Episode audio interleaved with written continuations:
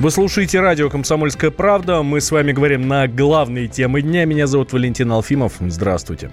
Следственный комитет снял обвинение с пяти фигурантов дела о массовых беспорядках в Москве 27 июля. Речь идет о Сергее Абаничеве, Данииле Конане, Валерии, э, Косте, Валерии Костенко, Владиславе Барабанове. Ведомство пришло к выводу, что в действиях арестованных нет состава преступления, но есть нарушение ряда административных статей Соответствующие материалы направлены в Министерство внутренних дел.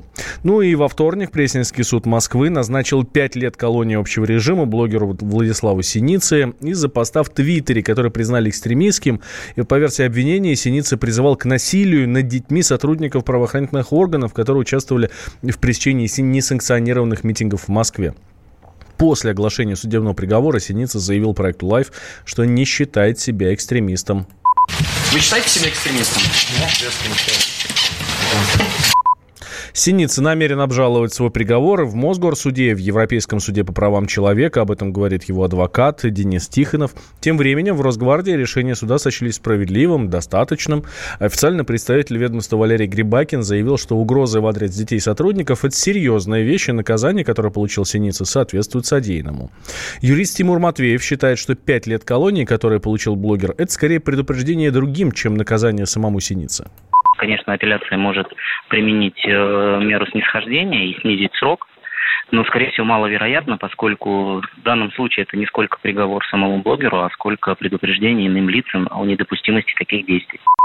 Старший помощник руководителя Главного следственного управления Следственного комитета по Москве Юлия Иванова сообщила, что психолого-лингвистическая экспертиза подтвердила наличие призывов к экстремизму в постах Владислава Синицы, передает ТАСС.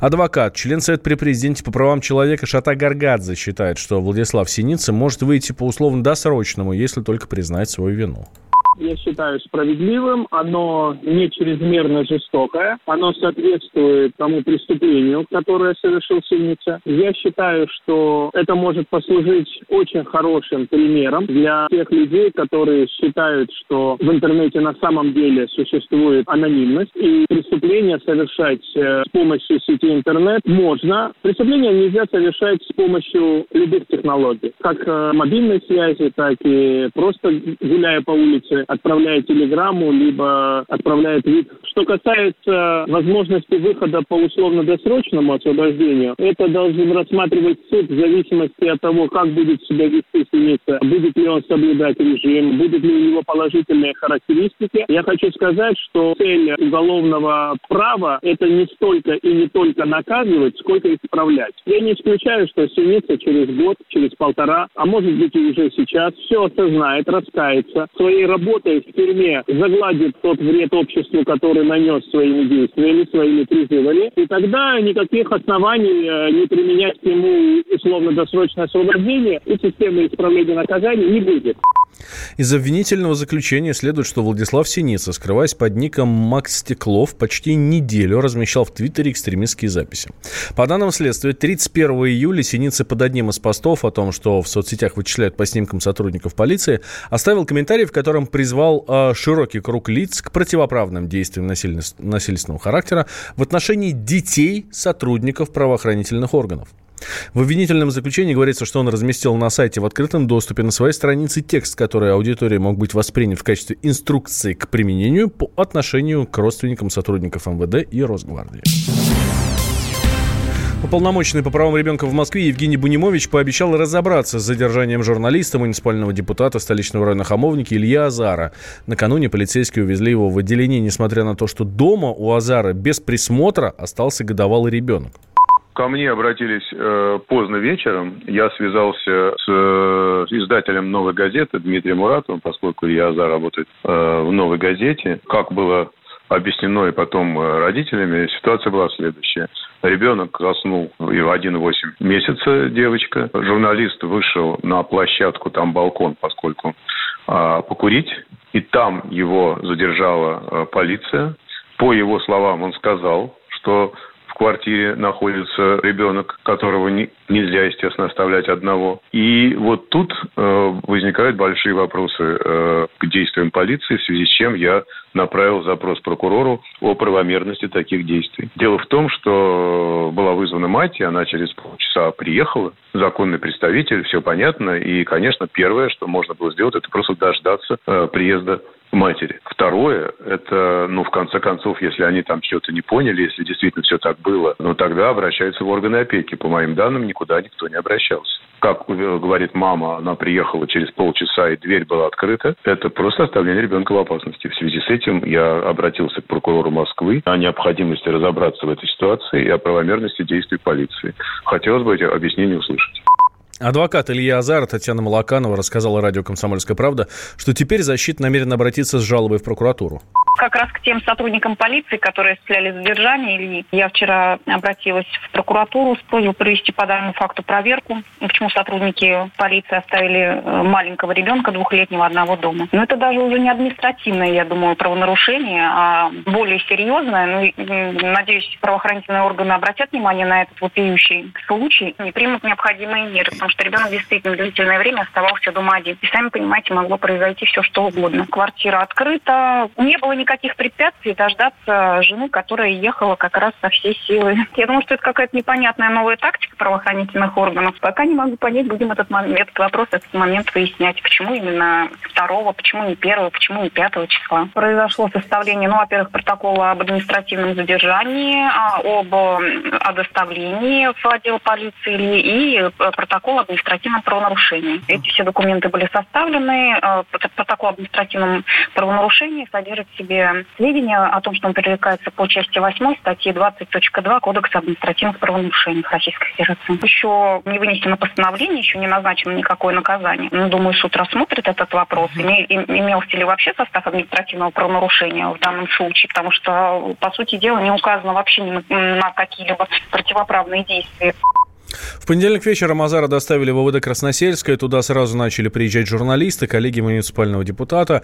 А его сразу же окружили журналисты. Соответственно, когда он вышел, эм, выпустили из отделения ближе к полуночи, вручив повестку в суд на 3 сентября, покинул здание ОВД. Эм, ну, когда, соответственно, Азар покинул здание ОВД, его окружили журналисты. Он рассказал, как его задерживали и как его отпускали. Собственно, вот в тапочках и в домашних штанах.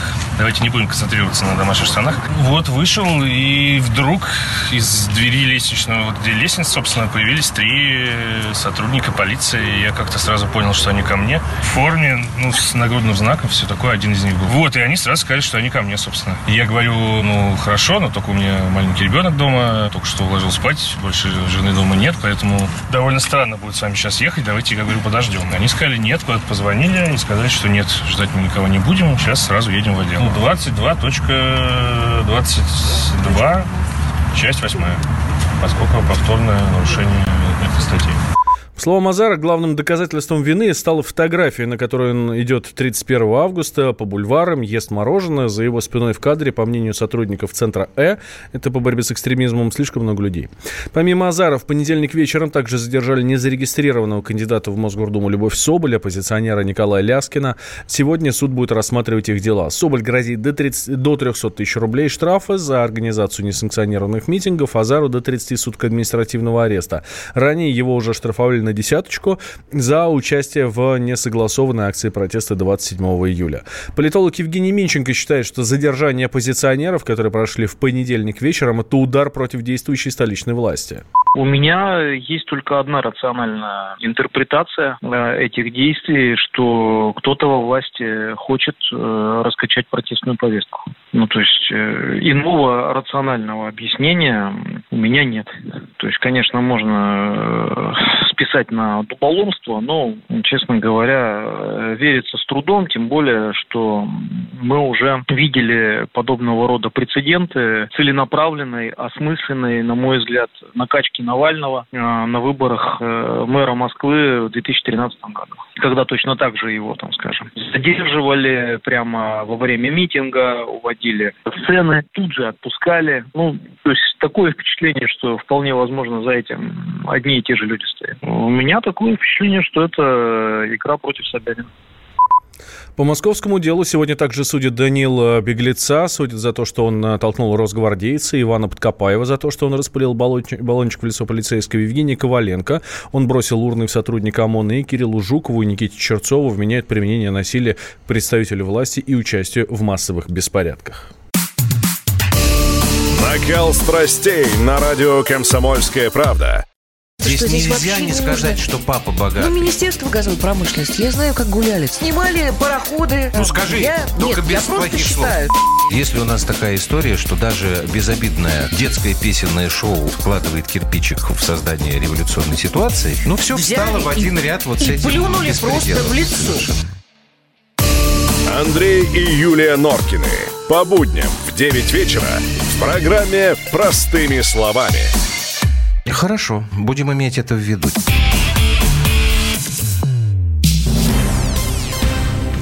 Экс-министр э, Украины э, Киев ежегодно теряет около миллиарда долларов из-за блокады Крыма. Об этом в интервью «Комсомольской правде» рассказал экс-министр Украины Виктор Суслов.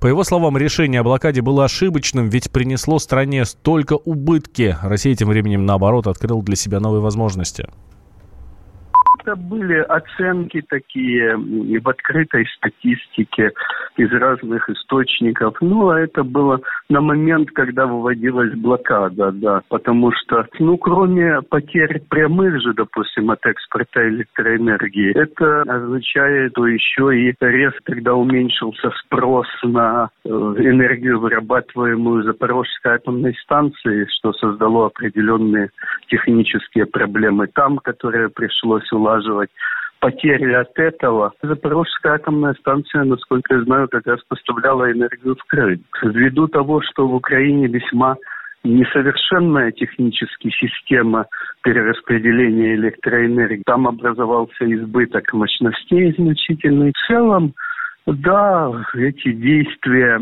тогда я считаю, что они экономически ущерб Украине нанесли большой, тем более фермеры, все сельское хозяйство Херсонской и Николаевской областей, крупные производители овощей и фруктов, молочных продуктов и других.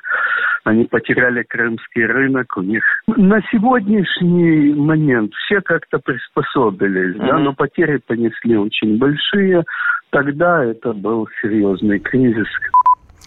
Зампредседателя парламента Крыма Владимир Бабков согласился со словами экс-министра. Он назвал заявление Суслова трезвым, выразил сожаление, что, находясь на постах, чиновники, цитата, «не способны на принятие адекватных решений, следует политической конъюнктуре». Ранее бывший депутат Верховной Рады Алексей Журавко пожаловался на то, что из-за водной блокады Крыма юж- южным регионам Украины угрожают серьезные проблемы. По его словам, Херсонская область стоит на грани экологической катастрофы. Он предел, э, предупредил об обезвоживании плодородной земли, об угрозе ухода э, сел под воду из-за переизбытка воды.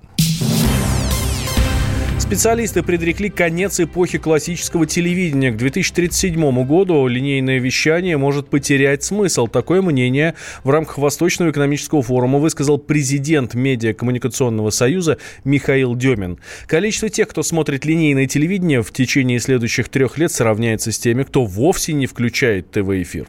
Вице-президент Ассоциации кабельного телевидения России Михаил Силин не согласен с таким мнением. По его словам, классическое телевидение не исчезает, а со временем интегрируется просто в другие форматы.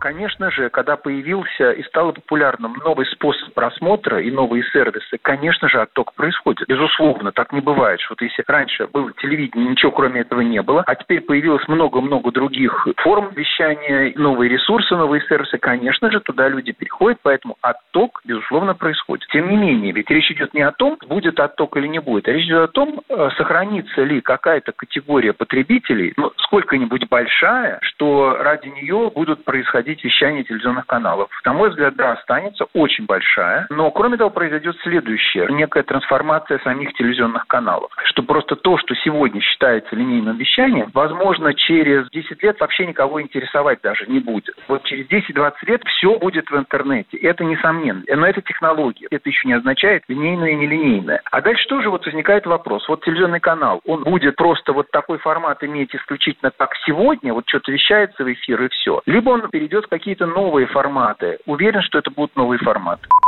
Ранее замминистра связи и массовых коммуникаций России Алексей Волин заявил, что не ожидает проблем во время четвертой, четвертой э, волны перехода на цифровое вещание. По его словам, трудностей у тех регионов, которые уже перешли на цифру, нет.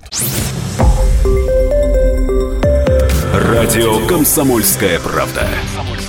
Более сотни городов вещания – и многомиллионная аудитория – Донецк 106 FM. Севастополь 107 и 7 FM. Керчь 103 и 6 FM.